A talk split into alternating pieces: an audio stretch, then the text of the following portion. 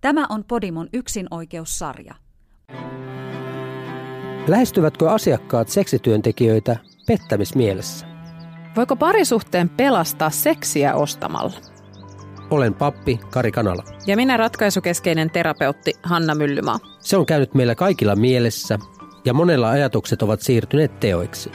Pettäminen on aina kiinnostanut ja kiihottanut. Tässä sarjassa avaamme pettämisen kipukohtia ja tarjoamme ymmärrystä pettämisen molemmille osapuolille. Astelkaamme siis yhdessä varovasti pettävällä jäällä. Hanna, kun sanotaan sana seksi, mitä se tuo sulle mieleen? Se tuo ihmisiä, kaksi ihmistä ehkä tyypillisimmillään. He ovat hyvin lämpimästi, läheisesti, erottisesti keskenään yhdessä. Entä seksityö? Seksityö, siitä tulee mieleen punaiset valot, eikä totta klassisimmilla. Ei siitä tulee mieleen ammatti, jossa, johon liittyy seksi ja, ja seksipalveluiden ostaminen. Mitä itselle? Tulee mieleen vuodet 2002-2004 Hampurin merimieskirkolla, joka oli St. Paulin lähellä. Ja mm. aika usein oli suomalaisten mukana, kun syystä tai toisesta haluttiin nähdä tietyt kadut Reeperpaanilla. Mm. Ja mä mietin, että mikä siinä saa liikkeelle. Mikä on se juttu, mitä me halutaan nähdä? Onko se tirkistelyhalu? Ja mitä siinä halutaan nähdä? Just näin.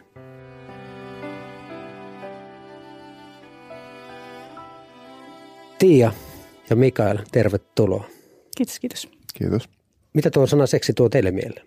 Hirveästi mielikuvia ja, ja kuvia ja aistimuksia, mutta sitten ehkä niin kuin analyyttisesti tai määrittelytasolla niin seksin tekeminen tarkoittaa yhtä tapaa toteuttaa seksuaalisuutta. Se on se, mitä mä ajattelen seksistä. Ja seksuaalisuus taas tarkoittaa oikeastaan ihmisenä olemista. Entä Mikael? Seksi on yksi tapa olla yhteydessä toiseen ihmiseen, ilmaista omaa seksuaalisuuttaan, on läheisyyttä, kosketusta – ainakin niitä. Minusta on ihanaa, että lähditte jo erottamaan tässä hetkessä heti seksin ja seksuaalisuuden, koska tämä ei ole ihmisen mielessä välttämättä itsestään selvää, että nämä on kaksi eri asiaa.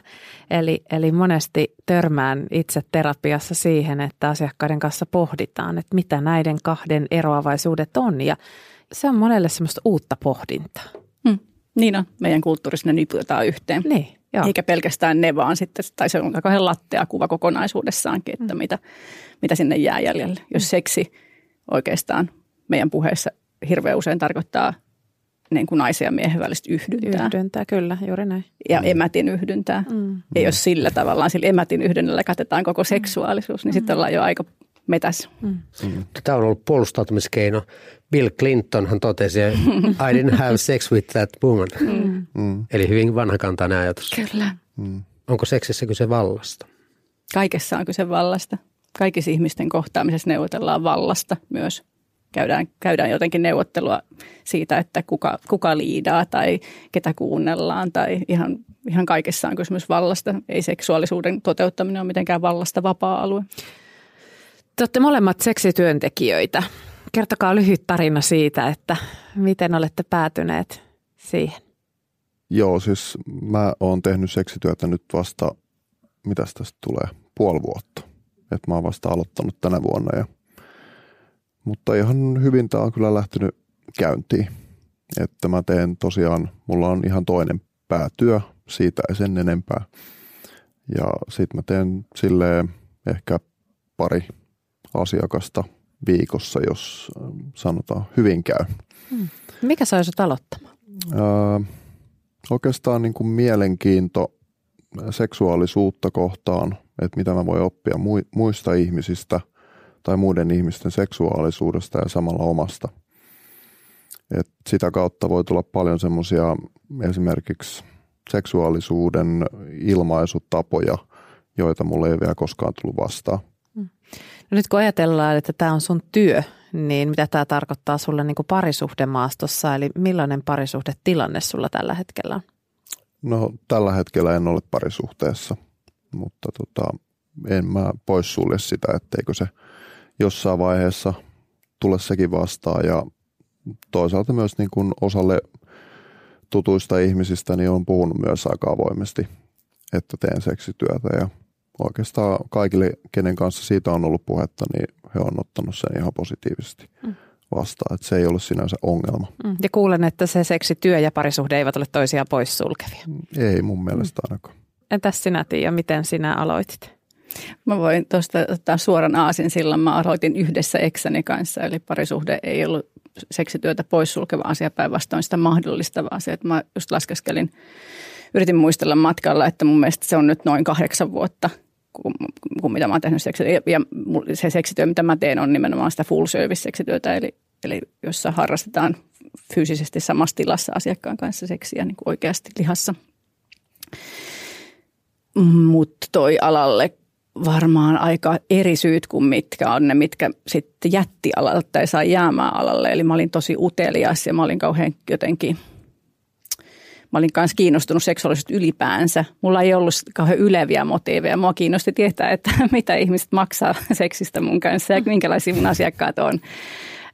Ja mua kiinnosti ottaa sellainen ulottuvuus seksin tekemiseen, että siinä voi olla vaihdon välineenä raha – mulla oli paljon kokemuksia tai riittävästi kokemuksia erilaisista kimppatilanteista ja swingeröinneistä ja kaiken näköisistä asioista, tavallaan sellaisesta, sellaisesta seksipositiivisesta kulttuurista, jossa seksi voi olla itseisarvo, joka se voi olla irrallaan suhteista tai irrallaan parisuhteista tai perinteisistä parisuhteista tai rakkaudesta, että se ei ollut semmoinen niin kuin kauhean iso loikka mulla.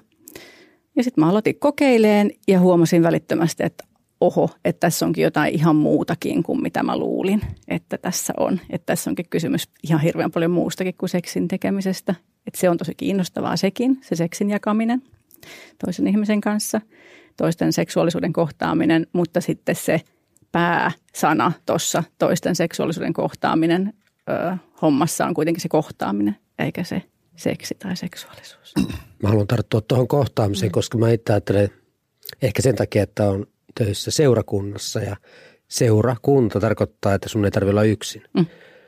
Yksinäisyys on varmaan nykyisin suurimpia, ellei suurin ongelma urbanissa yhteiskunnassa. Kuinka paljon vastaat yksinäisyyden kysymyksiin omalla työlläsi? Tosi paljon ja täysin riippumatta siitä, onko asiakas parisuhteessa tai ei. Juuri näin. Mm. Onko tuo asia, mistä voi laskea huumoria? Käykö seksi työstä? melkein kaikesta voi mun mielestä tehdä huumoria. Ehkä jopa kaikesta, niin. riippuu seurasta, mm. seurakunnasta. Kyllä. Alkaako toi puuduttamaan? Tuleeko semmoinen tunne leipiintyy? Duuni? Äh, niin. Äh, joo, muistan, että olen ääneen sanonut tänäkin kesänä kerran, että nyt en olisi jaksanut, että ei olisi huvittanut.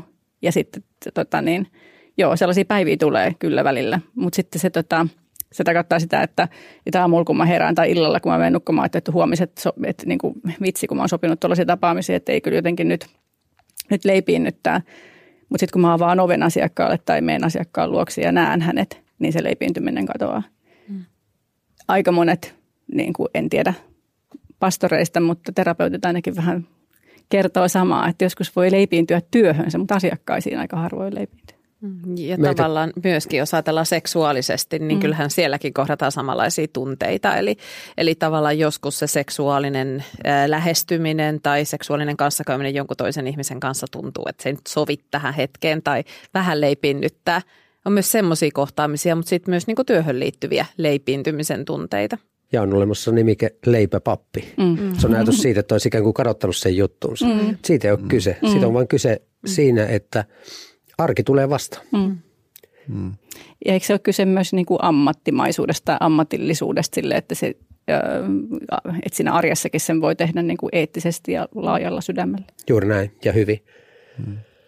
Sulla Mikael on hieman tuoreempi historia, Joo. joten leipiintyminen ei varmaan ole Ei se ainakaan läsnä. vielä ole tullut vastaan. Että, ja viime viikolla just puhuin itse asiassa yhden kaverin kanssa tästä aiheesta ja – niin kuin mietin ääneen sitä, että mä en ehkä tällä hetkellä edes halua tehdä seksityötä päätyökseni just sen takia, että mä en halua et riskeerata sitä, että alkaisi leipiintymään. Mutta en osaa sanoa yhtään, että mitä tulevaisuus sitten, että kuinka paljon tätä hommaa haluaa tehdä ja miten pitkään haluan tehdä, että ei kannata tehdä päätöksiä sen suhteen vielä. Sä sanoit Tiia sanon utelias ja sä Mikael puhuit oppimisesta. Mm. Eli ihmisestähän tässä oppii ja se kenties tekee uteliaaksi myös jatkoa kohti, että se millä on lähtenyt tuohon työhön, niin motiivi voi muuttua ajan myötä. Kyllä. Kyllä, ja se on tosi tavallista tälläkin alalla. Mille olet utelias tällä hetkellä seksityössä? Se kantava voima liittyy, liittyy oikeasti siihen niin kuin kohtaamisen huikeuteen, siihen mitä tapahtuu, kun kaksi ihmistä ylipäänsä kohtaa, tulee nähdyksi, näkee toisensa, kommunikoi toisilleen. Että jotenkin se, se, on se, niin kuin, se on se pääjuttu ja siihen mä en usko, että oikein voi kyllästyä. Mun työtavassa on omalemasta se, että mä, mä oon myös seksuaaliterapeutti, koulutettu seksuaaliterapeutti ja mun asiakkaat tietää sen ja sen takia mulla on aika paljon asiakaskunnassa sellaisia ihmisiä, jotka valitsee tulla nimenomaan mulle koko tarinansa kanssa tai vaikka traumataustansa kanssa tai näin ja sitten me työskennellään niitä juttuja niin kuin hyvin laajalla, laajalla työkalupakilla.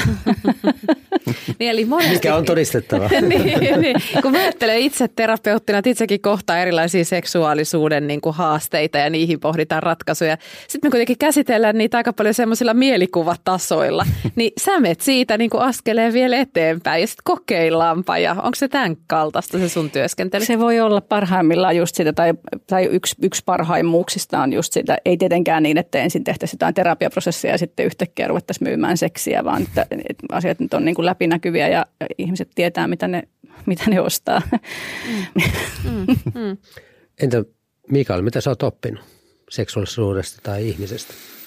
Ehkä se on semmoista, mä oon oikeastaan oppinut itsestäni sen nyt tässä näissä erilaisissa kohtaamisissa, että mulla on aika hyvä läsnäolo ihmisten kanssa silloin, kun mä kohtaan niitä seksityössä. Ja mä oon saanut siitä aika paljon myös palautetta, että osa asiakkaista on ehkä, tota, niillä voi olla semmoista taustaa, että on ollut vaikka joku pitkä parisuhde takana ja sitten on vähän silleen löytämässä omaa tai etsimässä u- uudestaan seksuaalisuuttaan. Ja aika monelta on tullut sitä palautetta sitten, että, että on niin kuin kiva olla huomion kohteena ja sitten mä huomaan, että mä myös niin kuin tykkään siitä – olla siinä roolissa, antaa toiselle se huomio. Keskittyä toiseen niin, kokonaan. Keskittyä toiseen ja mm. se jotenkin, mä en olisi ehkä aikaisemmin ajatellut, mutta mä jotenkin tajuan, että se on yllättävän helppoa myös. Hmm. Tuosta myös näkyy tässäkin hetkessä semmoinen levollisuus ja, ja, ja semmoinen, mm. myös tuot niin kuin luottamuksen tunnetta, kun sua tässä kuuntelee, että oot hyvin semmoinen turvallisen oloinen ihminen. Onko teillä jotain semmoisia tyypillisiä asiakkaita, jotka teille hakeutuu, tai onko joitain asiakkaita, joita ette ehdottomasti ota vastaan? No täytyy sanoa, että ei, ei ole ehkä vielä muodostunut tyypillistä asiakasta, mutta ehkä suurin osa on nyt kuitenkin ollut sille, että ne hakee jotain semmoista, mitä ne ei ole saanut joko aikaisemmin parisuhteessaan tai sitten yksittäistapauksia, että ei saa tällä hetkellä omassa parisuhteessaan. Että se voi olla, että seksuaaliset mm, mieltymykset, tarpeet ei kohtaa tai sitten voi olla just jotain tämmöistä, että ei vaan niin kommunikointi toimi. Ei, ei saa vaikka minkäännäköistä huomiota tai kosketusta, hellyyttä. Niin ky, kyllä se on niin kuin selvästi mun mielestä, että se ei ole vaan se, että haet, haettaisiin niin seksityöstä nyt vaan penetraatiota tai jotain tiettyä – fetissin toteuttamista, vaan se on tosi paljon sitä, että tulee kohdatuksi ja kuunnelluksia. Eli puhutaan ihan ihmisen perustarpeista, Joo. tarve tulla Joo. Niin kuin, Joo. nähdyksi ja kuulluksi ja kokea Joo. arvostusta. Miten Joo. paljon etukäteen nyt Mikael sinä selvität asiakkaalta, että minkälainen hän on taustaltaan tai, tai miten se tapahtuu se asiakkaaseen tutustuminen? No se on aika pitkälti asiakkaan oma päätös, että minkä verran haluaa kertoa itse – et mä, en, mä en ala utelemaan häneltä, että, että minkä takia sä nyt oot tulossa mulle. Että mä kysyn just sen verran vaan, että me saadaan niin kuin määritettyä ikään kuin rajat ja mitä hän haluaa tapaamiselta. Mutta sitten muuten hän saa itse kertoa just niin paljon kuin haluaa. Eli kun mä oon kioskikauppiaan poika ja tottunut myös pappina kysyä, mitä saisi olla, niin sama toimii seksityössä. Mm, kyllä. Kun lähdetään katsomaan, että missä ne rajat kulkee tai mitä saisi olla, niin tarvitaanko seksiostamiseen sen kummempaa motiivia, jos on ihmisen kohtaamista? Voisin apteekin hyllyltä vastata, että ei, niin kuin mä, niin kuin mä äsken viittasin siihen, että, että seksi saa olla itseisarvo. Joo. Seksin tekeminen ja seksuaalisuudesta nauttiminen ja sen ilmaiseminen ja jakaminen toisen ihmisen kanssa, niin se on tärkeää. Nautinto on tärkeää ja nautinnolla on itseisarvo, mm. eikä siihen tarvita mitään sen kummempia perusteluja. Mm. Ja siihen on oikeus. Ja siihen on jokaisella oikeus ja se oikeus on yksilön oikeus. Seksuaalioikeudet on yksilön oikeuksia. Ja, ja, ja tämäkin nyt linkittyy suoraan tähän niin kuin teidän podcastin aiheeseen, että ei mua kiinnosta, mikä mun asiakkaan parisuhdestatus on, ellei se ole asia, josta hän haluaa puhua. Sitten se mua kiinnostaa. Mm. Ja osahan haluaa. Jos mä heitän tästä vielä niin kuin linkin tuohon edelliseen kysymykseen, että mitä on tyypillistä asiakkaat, niin ehkä, ehkä aika tyypillistä on se, että asiakkaat vastaa tähän, mitä saisi olla kysymykseen jollain asialla. Mä haluan tämmöistä seksiä. Ja sitten siinä tilanteessa tai tilanteen jälkeen me todetaan yhdessä, että itse asiassa se ydinhalu, tarve olikin joku muu. Mm. Ja yleensä se on just se kohdatuksi tuleminen mm. tai joku kosketus ylipäänsä tai, mm. tai hyväksytyksi tule, tulemisen kokemus tai näin. Että se ei ole se hy, hyvin harvoin joku spesifiseksi teko tai joku aktin osa on se, mitä haetaan tuleeko ihmiset nimenomaan niin kuin pettämistarkoituksissa sinne teidän luo? Eli nimenomaan, että se tarve olisikin se, että mä haluan pettää.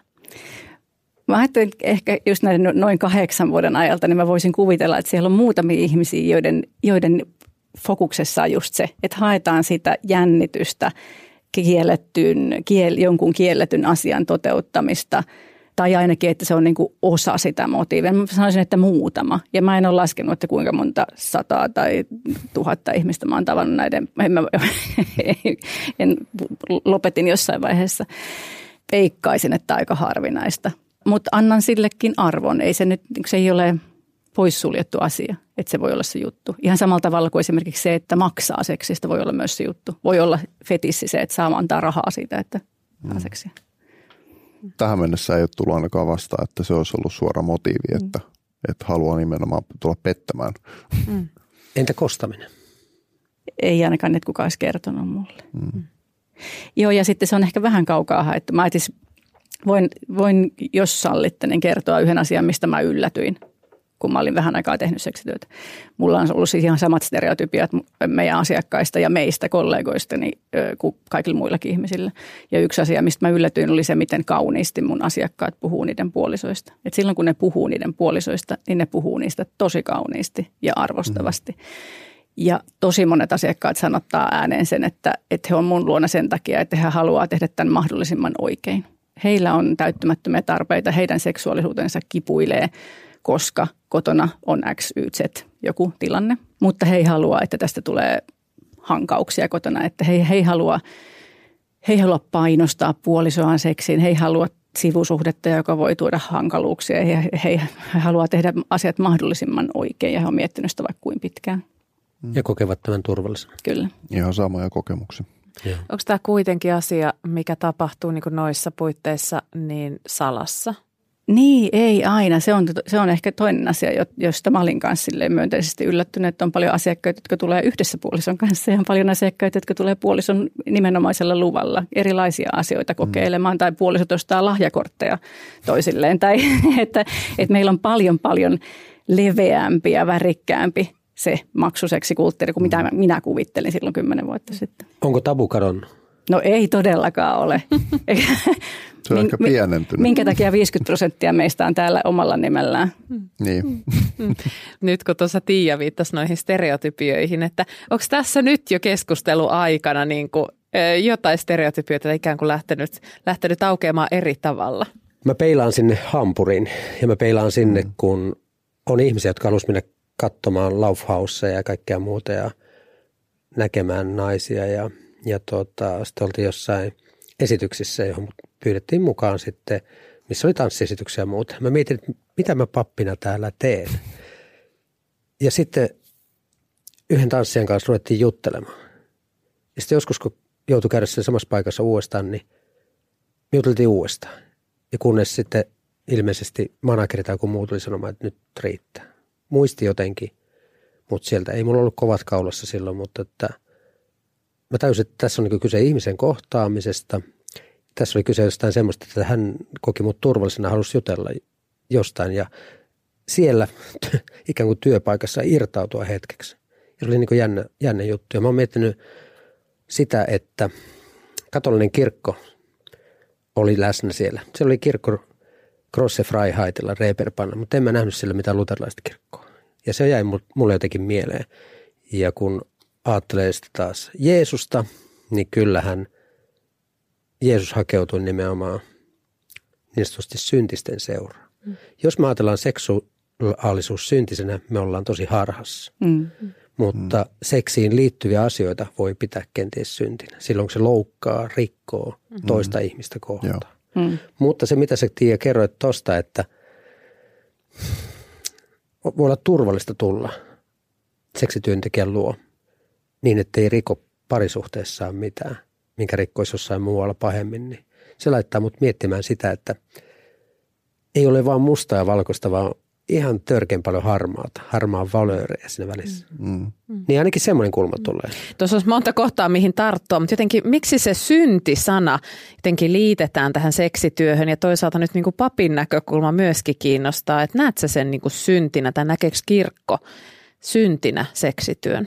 Jeesus sanoi, että portot ja publikaanit menee taivaasteen valtakunnan ennen kuin semmoista, joka kuvittelee itsestään jotain. Mm. Maria mm. Magdalenaan liitetään paljon mm. asioita. Todennäköisesti hän ei ollut se sama syntinen nainen, joka pesi Jeesuksen jalat ensin kyynelillä. Mutta siellä on niin monta kohtaa, jossa me ei voi ruveta arvottamaan ihmisiä ylhäältä. Mm. Sen takia mä katson, että seksityöntekijä on työntekijä niin kuin muutkin. Sillä on erilainen ammatti. Vaikea mun on sitä niin kuin muutoin arvottaa. Tuo on hyvä toi harmaan sävyt. Mä tota niin, tykkään harmaan sävyistä ylipäänsä, mutta, tota, mutta sitten jos mä ajattelen niin itse seksuaalietiikan näkökulmasta omaa työtäni ja sitten niitä asiakkaita, jotka tekee valintoja, omia eettisiä valintoja, niin mulla on kyllä itse asiassa niin kuin lähes mustavalkoisen selkeä kuva siitä, mistä on kysymys. Koska niin kuin mä tuossa aikaisemmin viittasin, niin, niin emme voida puhua etiikasta irrallaan oikeuksista, seksuaalioikeuksista ja ihmisoikeuksista. Ne on mm. yksilön oikeuksia. Sulla on oikeus päättää sun seksuaalisuudesta ja siitä, että kenen kanssa sitä jaat, kelle sä siitä kerrot. Ja se, että me ollaan kulttuurina ja yhteiskunnalla rakennettu sellainen kokonaisuus, semmoinen, semmoinen tarina, jossa parisuhteessa luovutaan siitä oikeudesta. Annetaan se toiselle. Niin se on ylimääräinen sävy siinä päällä. Se on joku sellainen sopimus, rakenne, joka me on rakennettu siihen päälle. Ja se toimisi tosi kivasti, jos meillä olisi sitten sellainen kulttuuri, joka rohkaisisi ihmisiä käymään sen neuvottelun ja sopimaan sen sopimuksen niin, että oikeasti faktisesti ihmiset tietäisivät, että mitä ne on sopimassa. Mutta silloin kun me puhutaan uskottomuudesta, niin tosiasiassahan ihan hirveän harvat parisuhteet käy sitä neuvottelua koskaan, että missä se raja kulkee. Mua kiinnostaa nämä sanat, pettäminen ja uskottomuus. Onko kyse samasta asiasta? Totta kai me arkikielessä ajatellaan, että sama asia. Mm. Mutta onko sinne sävyero? Mä en käytä kumpaakaan sanaa, mun mielestä kumpikaan, kumpikaan ei ole osuva. Et mä tykkään siitä Tanskasen Elinan luvaton seksisuhde. Mun Joo. mielestä se on jotenkin aika osuva, että puhutaan niin kuin, että onko lupa tai ei. Mutta siinäkin täytyy mm. palata siihen, että onko se lupa keskusteltu vai ei. Et ei, voi, ei voi sanoa, että on lupa tai onko luvatonta tai luvallista, jos ei sitä ole koskaan spesifisti neuvoteltu. Hyvä sana, luvaton. Mm. Mä jotenkin teitä molempia kuuntelen ja te tuotte niin kuin ihmisoikeuksia sitä, että on oikeus oikeus niin kuin, äh, saada seksuaalista nautintoa tai ylipäänsä niin kuin oikeus seksuaalisen nautintoon.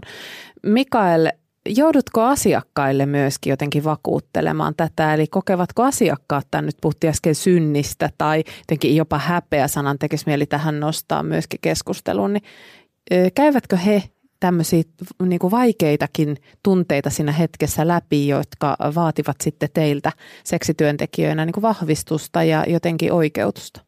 Niin, että onko asiakkaalla oikeus harrastaa jotain tiettyä? Joo, eli vai? joudutteko niin kuin antamaan tavallaan luvan mm. sille asiakkaalle? Ja... Ehkä jossain määrin voi tulla semmoista, että vaikka niin kuin e-, ensimmäinen tapaaminen voi olla vähän semmoista hyvin epävarmaa ja esimerkiksi no siis kun mä nyt muutenkin, kun mä pääsääntöisesti tarjoan mun palveluita vaan naisille ja jotenkin on tullut vähän semmoinen äh, mielikuva siitä, että naiset seksin ostajan roolissa, niin se ei ole kuitenkaan kauhean yleinen vielä. Tai ainakaan siitä ei ihan hirveän paljon puhuta. Niin naisilla se on jotenkin se ajatuskulku menee jotenkin vähän ehkä eri tavalla, mitä mä oon ymmärtänyt, että ehkä miehillä menee. Et se on vähän semmoista, ää, mietitään esimerkiksi aika paljon pidempään, että onko nyt valmis tulemaan tapaamiseen ja sitten kun tulee, niin sitten voi olla ihan hirveä jännitys ja semmoinen, että uskallaanko mä nyt oikeasti tehdä ja uskallaanko mä antaa toisen koskea muuhun ja mihin mulla on oikeastaan oikeus ja no ehkä me voidaan harrastaa seksiä, mutta ei sitä ainakaan suudella, koska sehän on jo sitten liian henkilökohtaista ja hmm. Kaikkia tämmöisiä pohtimisia siinä voi tulla. Ja siinä samassa sitten mun mielestä tulee kyllä sitä varmaan jossain määrin ainakin sitä niin kuin oikeutusta myös, että onko sitä ihan ok mun tekee mielestäni vähän koppia tuosta, koska mä mietin, että, että ehkä isoin kohta, missä tota, niin kuin validaatiokeskustelua käydään asiakkaiden kanssa, on itse asiassa oikeus siihen nautintoon. Että ylipäänsä, että voi mm. heittäytyä vastaanottamaan hyvää kosketusta tai, tai saa keskittyä omaan nautintoonsa. Se on, se on meidän, meidän keskuudessa itse asiassa tosi hankalaa. Me on, se, se on aika kiellettyä monelle ihmiselle, ehkä varsinkin miehille. Mm. Mistä luulet, että se johtuu? Kerro, kerro sinä. Se on pitkä kulttuuri ja niin. puhumattomuuden kulttuuri. Ja kyseessä on se, että kun loppuu sanat, niin on vain perkele tai jotain sellaista, Kyllä. jossa ei pystytä kuvaamaan asioita. Ja sitten kun me opitaan kuvaamaan asioita, niin me tarvitaan ensin kokemus, jotta se kieli syntyy. Kyllä. Ja sen me tarvitaan aika erilaisia kokemuksia. Ja toki niin kuin jos mä ajattelen miesasiakkaita, niin hirveän monet sanallista, osaa sanallistaakin sen sitten itselleenkin ja, ja minulle, että, että he on tottunut siihen, että meidän kulttuurissa miehen seksuaalisuus tarkoittaa suorittamista, että hänen tehtävänsä on tehdä se akti, penetroida ja suorittaa ja jotenkin näin. Se koko ajatus on jotenkin näin päin ja sitten sen, sen kääntäminen niin, että voisikin vaan niin kuin maata selällään ja ottaa vastaan hyvää kosketusta, niin se on aika vallankumouksellista. Mm. Mm. Niin, onko tavallaan se, että tulee kohdatuksi, voisiko sanoa jopa rakastetuksi – niin tarkoittaa sitä, että on valmis ottaa vastaan. Mm. Mm. Ja päästään irti kontrollista. Mm. Kyllä. Mä jotenkin terapian näkökulmasta mietin, että mä kuulin, että teillä on siinä kohtaamisessa paljon keskustelua ja paljon semmoisia niin arvostavia sanoja myöskin sille ihmiselle, eli ei, ei pelkkää kosketusta. Niin minkälaisia pohdintoja ihmiset sitten käy siinä, että, että kerrotaanko tästä jollekin tai miten niin kuin tästä tämä tilanne jotenkin jatkuu, vaikka jos on parisuhteessa, täytyykö tästä kertoa tai minkälaisia ne keskustelut on?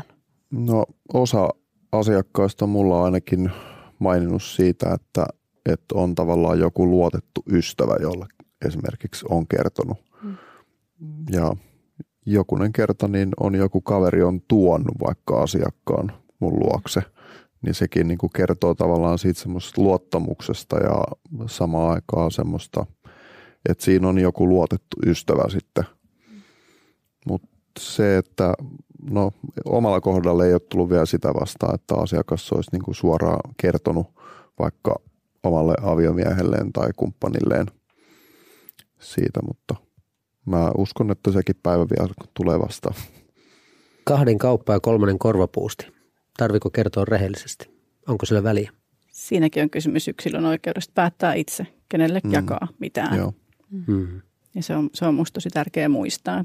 Monet ihmiset kamppailee sen jotenkin sen rehellisyysvaatimuksen kanssa näissäkin asioissa, mutta pointsina on se, että ihan samalla tavalla kuin omista fantasioista tai mistään, niin ei tarvitse kertoa kenellekään, jos ei halua. Ja sitten kannattaa miettiä, että jos, jos haluaa, niin mikä se on se motivaatio, mikä se on se tarve, jota sille itse tyydyttää, että haluaa kertoa. No jos parisuhteessa olisi tilanne sellainen, että keskustelu päätyy siihen, että, että toinen kertoo, että olen käynyt seksityöntekijällä ja toinen kokee sen pettämiseksi, uskottomuudeksi, luvattomaksi suhteeksi, niin mitä te ajattelette, että mitä tämmöisessä tilanteessa kannattaisi toimia? ottaa yhteyttä johonkin hyvän seksuaaliterapeutti ja käydä yhdessä keskustelemassa, että mitä on tapahtunut, miksi on tapahtunut mm. ja miksi se tuntuu siltä, kun se tuntuu. Kummankin tunteet on kummankin ihan omia tunteita ja siellä voi olla taustalla asioita, jotka ei mitenkään liity siihen parisuhteeseen tai siihen tilanteeseen.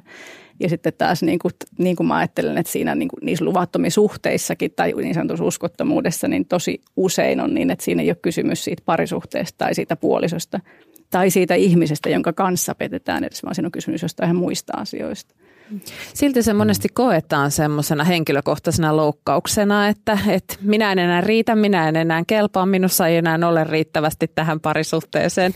Mitä tähän haluttiin jo sanoa? Käsi pystyssä.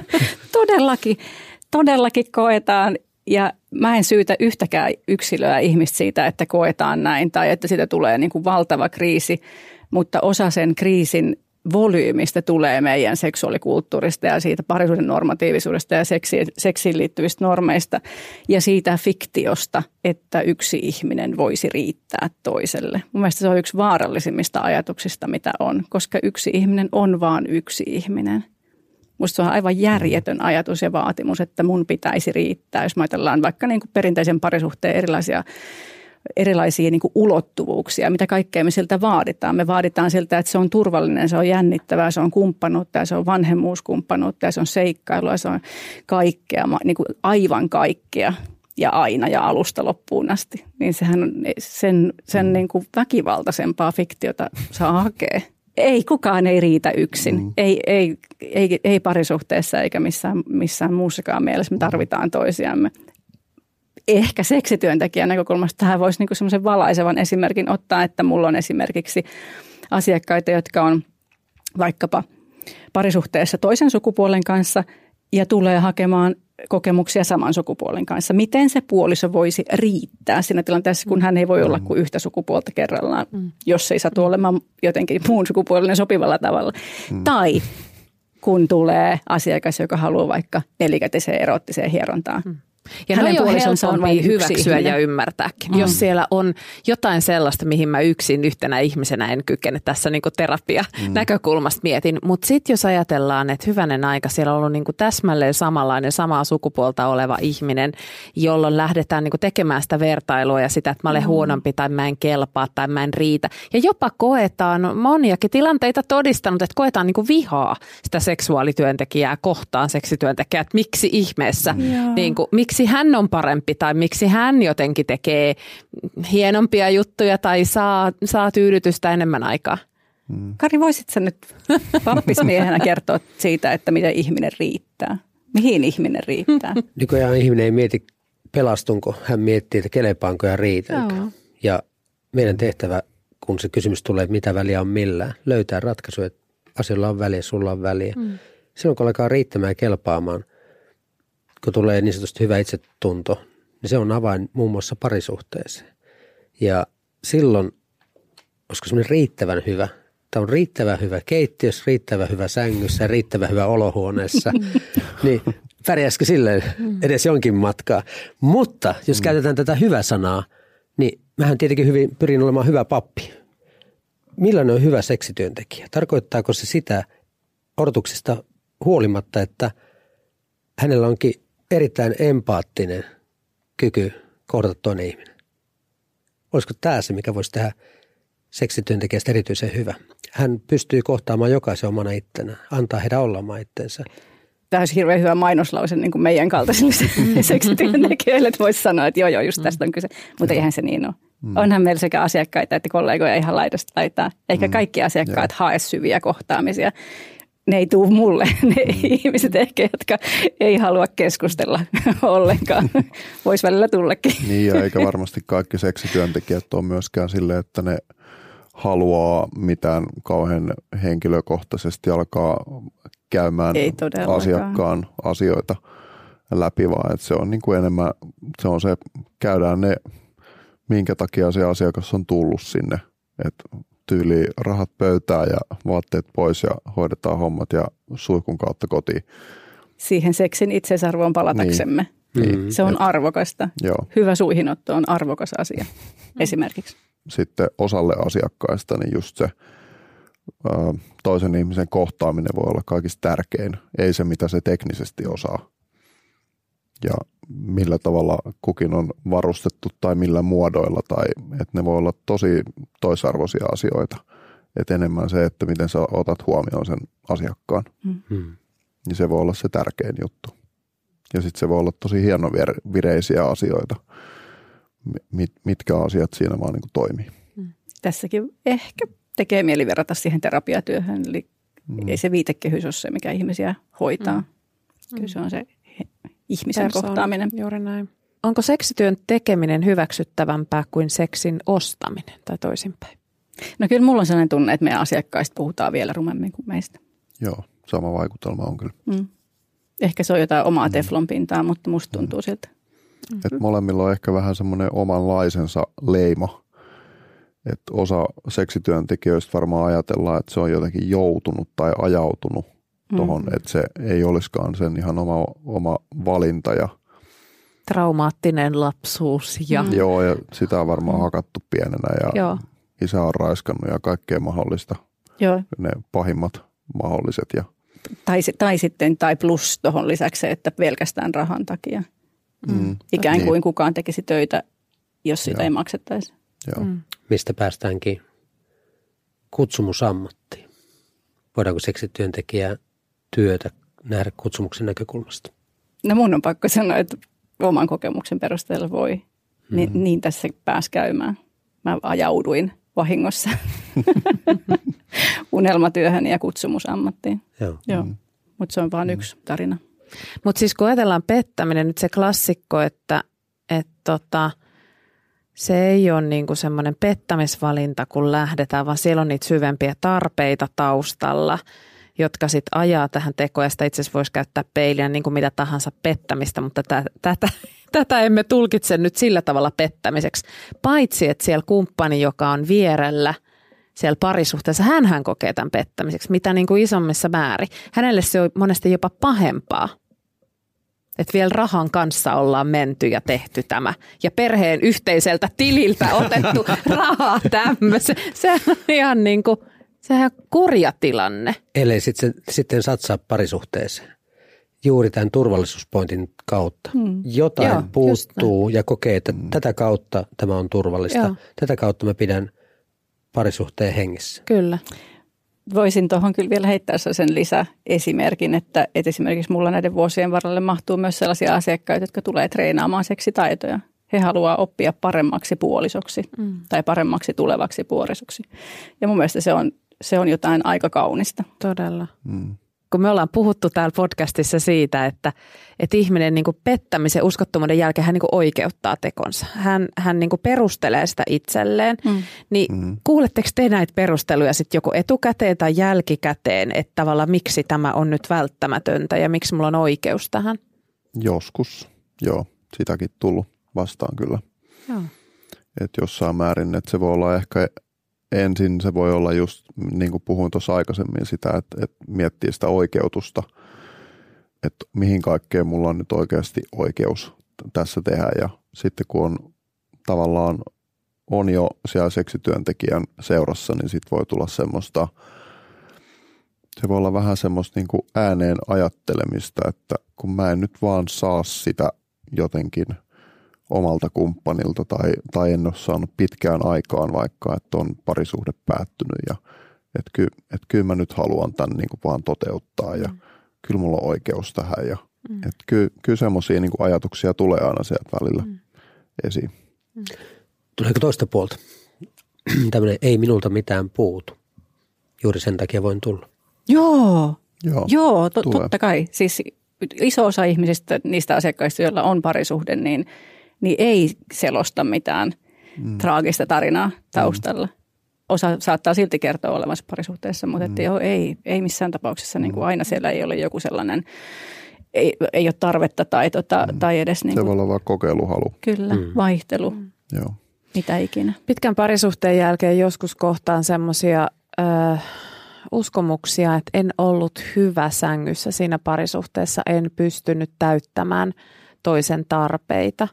Kohtaatteko tämän kaltaista pohdintaa, että sitten teiltä pyydetään ikään kuin semmoista Mm. niin kuin Mm. arvioa, että millainen olin tai no kerro nyt olenko mä niin huono kuin mitä se mun kumppani sanoi. Tai. Kyllä, kuulostaa ihan tutulta myös, mm. kyllä. Ja, ja myöskin niin kuin validaatio sille, että kelpaako keho tai, Joo. Mm. tai tota, joo, kyllä. Ihan valtavan Joo. tärkeitä niin kuin eheyttäviä hetkiä siinä.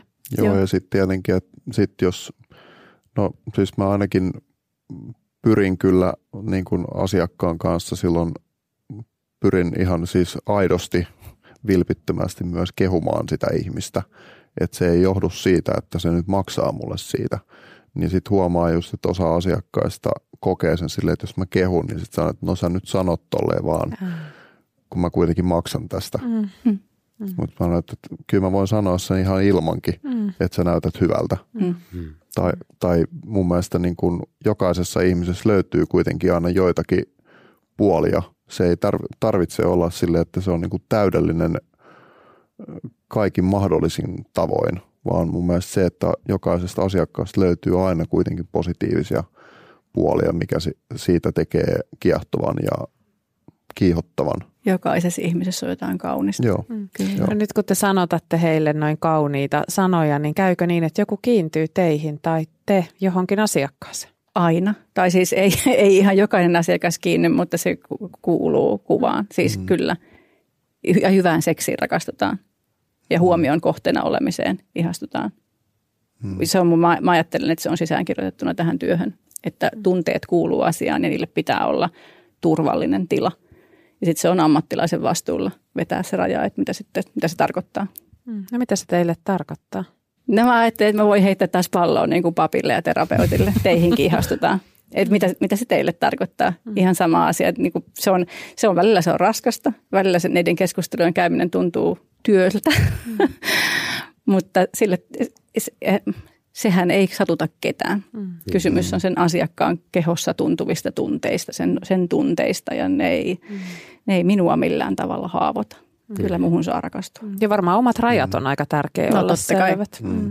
Ja se on aikuisuutta. Mm. Että lapsi minussa varmaan iloitsee siitä mm. kiintymyksestä, mm. mutta aikuinen minussa piirtää rajan. Kyllä. Mm. Niin se vaan menee. Näin se menee.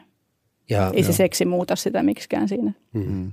Mä vielä haluaisin niin kuin saada teiltä semmoisen konkreettisen ajatuksen. Me kuvitellaan, että on pari, joista toinen on kertonut, että hei, että olen käynyt nyt seksityöntekijän luona ja toinen niin kuin suuttuu ja pohtii, että täytyykö tässä erota, että tällainen uskottomuus ja kuinka sä olet voinut niin kuin tätä tehdä. Niin mikä on se tuki tai vastaus, minkä te voisitte antaa tämän kaltaiselle henkilölle? Jotenkin ehkä lähtisin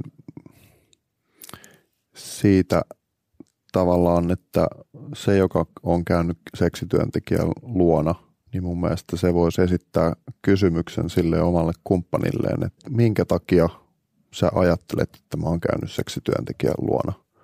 Et se ei ole ihan niin kuin silleen lähde tyhjästä, vaan se on yleensä se pohjautuu just johonkin, että omia tarpeita ei ole vaikka huomioitu, ei koe tulevansa kuulluksi. Ja siinä voi olla just taustalla, että on, on yrittänyt puhua, mutta toinen ei ole vaan ottanut vastaan tai ei ole tarpeeksi niin kuin osallistunut siihen keskusteluun. Ja mun mielestä silloin se voi olla tavallaan semmoinen oikeutus, että mä haluaisin tehdä näitä asioita sun kanssa, mutta me ei olla vaan löydetty nyt sitä oikeaa tapaa ehkä kommunikoida. Niin tämä voi olla myös semmoinen vähän herättävä – kokemus silloin, että mä jouduin menemään näin pitkälle, koska mä tarvitsen näitä asioita. Mutta että se ei kuitenkaan tarkoita sitä, että siitä parisuhteesta välttämättä niin. haluaisin eroon. Joo. Mm. Mutta se voi olla just semmoinen niinku herätys mm. toiselle myös, että, että mä haluan edelleen olla sun kanssa, mutta mm. meidän pitää löytää nyt tapa, millä saadaan kommunikointi takaisin. Ja ehkä kuulin tuosta vastauksesta sen, että siellä kuitenkin sillä parilla oli entuudestaan semmoista avoimuutta ja keskustelua asioista oli koitettu puhua. Että mm. et tavallaan se ei ollut se ensimmäinen teko, että sen teon jälkeen mm. ikään kuin avataan tilannetta, vaan oli pyritty avaamaan aiemmin. Mä voisin kyllä tuohon vielä lisätä sit sen keissin, joka on myös tosi tavallinen, että seksityöntekijältä haetaan jotain sellaista seksuaalisuuden toteuttamista, jota ei missään tapauksessa uskallettaisi ehdottaa sille omalle kumppanille. Mm. Ja silloin siinä on kysymys tosi isosta, isoista tunteista ja isosta rakkaudesta mm, omalle kumppanille jonkun vaikka oman fetissin tai jonkun, jonkun vaikka harvinaisemman fantasian avaaminen, niin se keikuttaisi venettä. Se, se on tosi pelottavaa. Kenellekään ei ole yhtä pelottavaa jakaa sitä kuin sille omalle kumppanille. Kelle tahansa muulle on helpompi jakaa sitä kuin sille omalle kumppanille. Ja silloin sinne pyritään nimenomaan suojelemaan sitä parisuhdetta mm. sillä, että mm. lähdetään hakemaan se palvelu jostain muualta. Ja nämä nyt on niin tämmöisiä tavallaan ääriesimerkkejä. Mä heittäisin kyllä sen sun kysymyksen vielä silleen takaisin, että mä en ihan hirveästi näe eroa tuossa tilanteessa, kun vertaa mihin tahansa muuhun luvattomaan suhteeseen tai luvattomaan mm. seksiin, on siinä sitten raha tai ei mukana. Eli, eli aina meidän täytyy palata kysymään sitä, että miksi susta tuntuu tuolta, mitä nuo tunteet sulle kertoo, ää, mitä on tapahtunut, mm. mikä sen merkitys on teille kummallekin ja niin edelleen. Että mm. avataan, että mistä on kyse, ettei lähetä keskustelemaan pelkin oletuksin ja pelk- pelkästään sen normin sisällä, missä me kuvitellaan ymmärtävämme toisiamme. Jääkö nämä asiakastarinat pyörimään teidän mieleen? Kyllä välillä jää. Mm. Joskus. Mulla on säännöllinen työnohjaus. Kyllä ne välillä jää. Työnohjaus kuulostaa tosi hyvältä. ei, en mä, ei näin voisi tehdä tätä työtä, jos ei olisi työnohjausta. Ja, ja kuitenkin mä kuulin, että niitä asiakkaita kuitenkin oli viikossakin aika paljon, että, että se ei ole ihan niin kuin No, mulle tämä on päätyö. Niin, mm-hmm. just näin. Joo. Jos mä riisun oman tehtäväni uskonnollista kielestä, tehtävä on lohduttaa ja rohkaista. Ja mä huomaan, että teillä Tiia ja Mikael on ollut sama teidän seksityössä. Te haluatte lohduttaa ja rohkaista. Se ei ole sattumaa, että meitä tituleerataan rakkauden ammattilaisiksi molempia, molemmilla juuri, puolella pöytä. Se on juuri näin. Mikael ja Tiia, kiitos. Kiitos, kiitos tosi paljon. Onko sinua petetty tai oletko itse pettänyt? Haluaisitko jakaa tarinasi? Lähetä kokemuksesi meille osoitteeseen pettavallajaalla at gmail.com ja tule vieraaksemme Pettävällä jäällä podcastiin. Voit osallistua myös anonyymisti, tai mikäli haluat, voimme kertoa tarinasi puolestasi. Ota rohkeasti yhteyttä ja suunnitellaan jakso kokemuksesi ympärille.